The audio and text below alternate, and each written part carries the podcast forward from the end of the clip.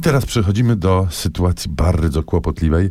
Nie dość, że mama, nie dość, że tata, to nawet Mikołaj sobie czasami nie jest w stanie poradzić z rozkaproszonymi e, nastolatkami. Mamy jedną propozycję, która powinna zadowolić zarówno mm, dziewczęta, jak i chłopców w tym niezwykle trudnym wieku, który gdzieś pomiędzy 10 a 25 rokiem życia się rozpościera. I jest to najnowsza książka Johna Greena, znanego doskonale i bardzo lubianego przez tę publiczność młodzieżową. Dlatego właśnie, drogi Mikołaju, pozwalamy sobie zaproponować ten tytuł. Książka nazywa się Żółwiarz do końca.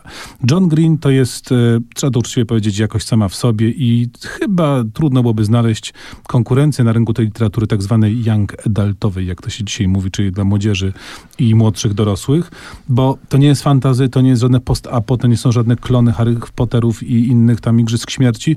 To jest obyczajowa, współczesna, amerykańska powieść o młodzieży, która mówi o realnych, rzeczywistych problemach i w żółwiach aż do końca mamy, e, mamy główną bohaterkę i narratorkę. To jest dziewczyna o imieniu Aza, cierpiąca na poważny problem natury psychicznej, czyli takie natrętne myśli, które nie pozwalają jej skupić się na normalnych czynnościach, tylko ogarniają i paraliżują jej działanie.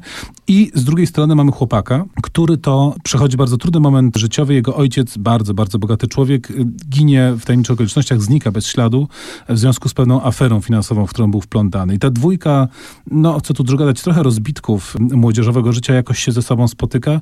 I jak to u Greena, to jest świetnie napisane, to jest nieoczywiste, to jest y, mądre i, y, no i właśnie prowadzące nas w rejestry, których po klasycznej młodzieżowej powieści byśmy się nie spodziewali. Naprawdę kawał mm, świetnej prozy. No to jak nastolatki załatwione, to przyszedł czas na mamusię. I ten rok na rynku wydawniczym, ale też na rynku galerianym.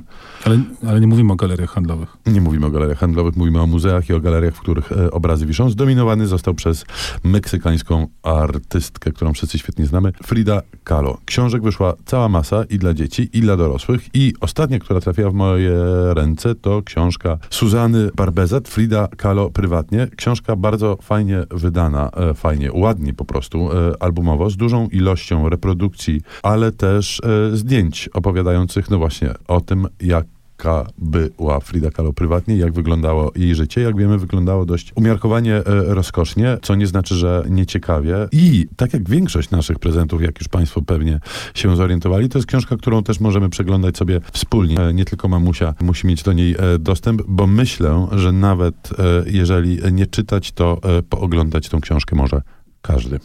No i docieramy do bardzo trudnego punktu, chyba jeszcze trudniejszego niż nastolatki, mianowicie do tatusiów. Wiadomo, bo tatusiowie nie czytają. Tak, wszystkie statystyki czytelnicze pokazują klarownie, że tatusiowie to jest ta grupa, która czyta najrzadziej. Spróbujmy podejść ich zręcznie, bo oto propozycja, która może być atrakcyjna, y, jako że i graficznie jest ciekawa, i jest to literatura w pewnym sensie, i tematycznie frapująca, i y, aktualna i tak dalej. Jest to najnowszy komiks, czy też powieść graficzna Gidelila pod tytułem Zakładnik Historia Ucieczki.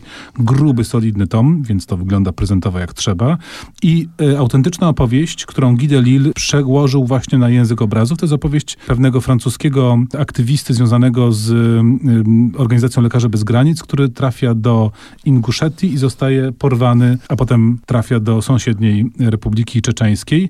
I jest to właśnie relacja z jego i z ucieczki, która w pewnym momencie następuje, więc rzeczywiście można spokojnie dać temu tatusiowi, tudzież wujkowi taki komiks i mieć poczucie, że no, nie będzie miał y, A że wrażenia marnowania tatusiowie czasu. i wujkowie są przyzwyczajeni do manualów instrukcji obsługi samochodu, no to forma komiksowa e, myślę jest jakoś tam przyjazna i oswojona przez tatusiów i wujków. Także Mikołaju życzymy miłego pakowania prezentów. A muzycznie czas na Johnny Mitchell z filmu To właśnie miłość. To gwiazdkowy filmik, ale akurat scena umiarkowania. Scena z otrzymaniem tego prezentu oczywiście do najweselszych nie należy.